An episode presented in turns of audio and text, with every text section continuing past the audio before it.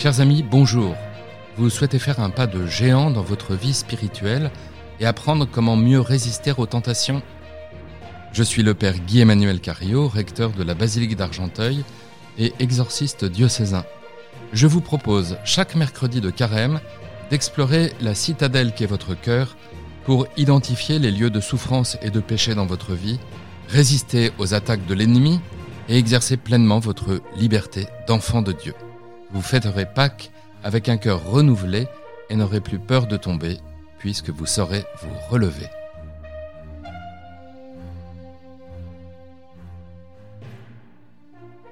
Nous arrivons presque au terme de notre tour du village qui représente notre vie.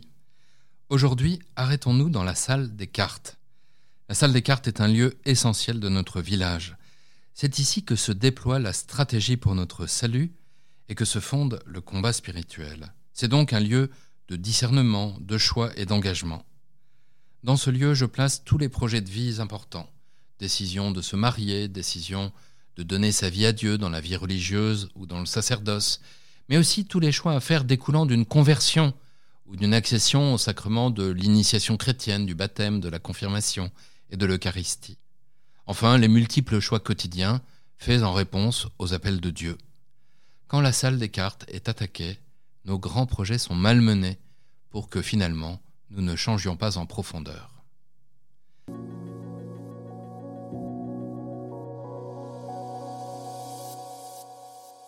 Cela demande du discernement. Notre capacité à discerner est ainsi souvent attaquée. Ernest Hemingway l'écrivait Nous devons nous y habituer aux plus importantes croisées des chemins de notre vie. Il n'y a pas de signalisation. Eh bien oui, c'est certain. Et pourtant, notre capacité à discerner est une belle épiphanie de notre humanité. Cette capacité est donnée à chaque homme, mais elle peut être largement amoindrie par des idées fixes ou par le manque d'humilité, notamment lorsqu'on ne demande l'aide de personne pour accomplir ce discernement. Par rapport aux grands choix de vie, les attaques peuvent être très fortes. Elles le sont d'autant plus si elles correspondent aux vues de Dieu. Telle personne rompt pour la troisième fois ses fiançailles, tel novice ou séminariste est assailli de tentations contre la pauvreté, l'obéissance ou la chasteté, sans qu'il y ait eu de prédisposition particulière à cela, et de manière subite.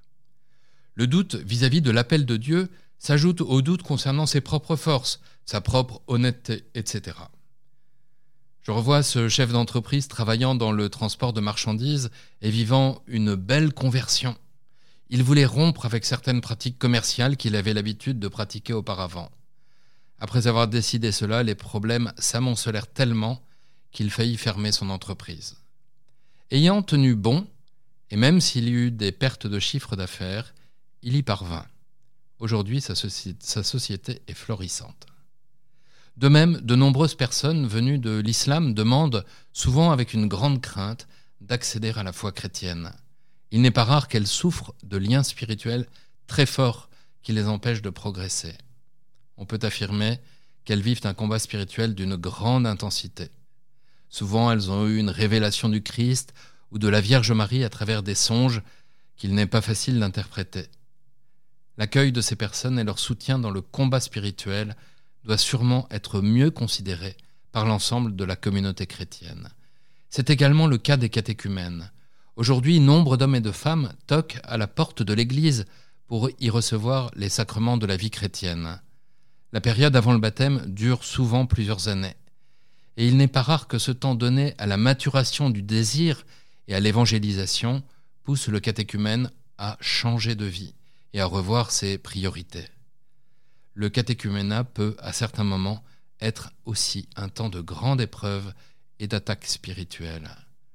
Les trois scrutins célébrés pendant le dernier carême précédant le baptême visent justement à libérer les catéchumènes des attaques de l'adversaire.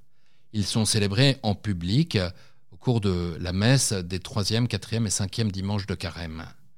Ces trois scrutins sont des exorcismes mineurs cherchant à délivrer les catéchumènes des liens qui peuvent les retenir vers le passé. Cette réalité du combat spirituel des catéchumènes est souvent sous-estimée.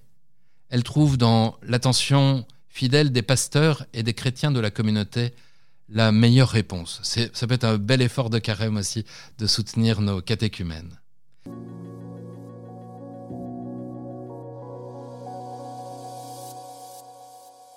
Alors, face aux tentations ou aux attaques surgissant lorsqu'on est prêt à poser un acte libre engageant notre vie, la théorie du château sera d'une belle fécondité. Alors même que l'on peut être prêt à tout donner, après avoir bien réfléchi et s'être ouvert de cela à un tiers, et surtout au Seigneur, il est pourtant possible de ne plus pouvoir agir. On ne voit alors que ses propres faiblesses, que les replis ténébreux de son âme. On peut douter de soi, peut douter de ses capacités à être fidèle, douter de sa propre force, on peut même douter de Dieu. Ainsi, le discernement accompli ne débouche pas sur l'action. On reste immobile et on ne répond pas à l'appel de Dieu, le don est stoppé dans son élan.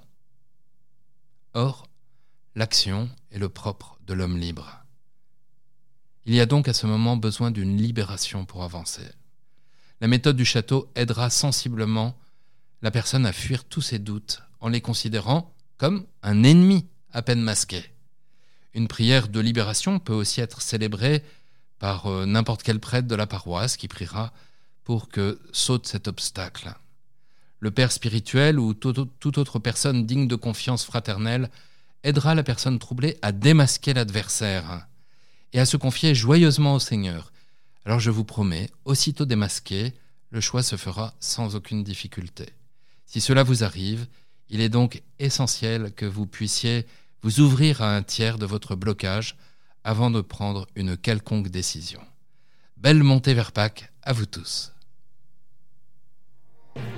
Merci de m'avoir écouté.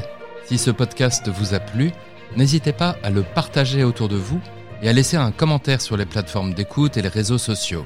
Les podcasts de FC pour faire bénéficier de ce podcast à un maximum de personnes. Et pour fortifier encore plus la citadelle de votre cœur, n'hésitez pas à télécharger l'appli Conversio.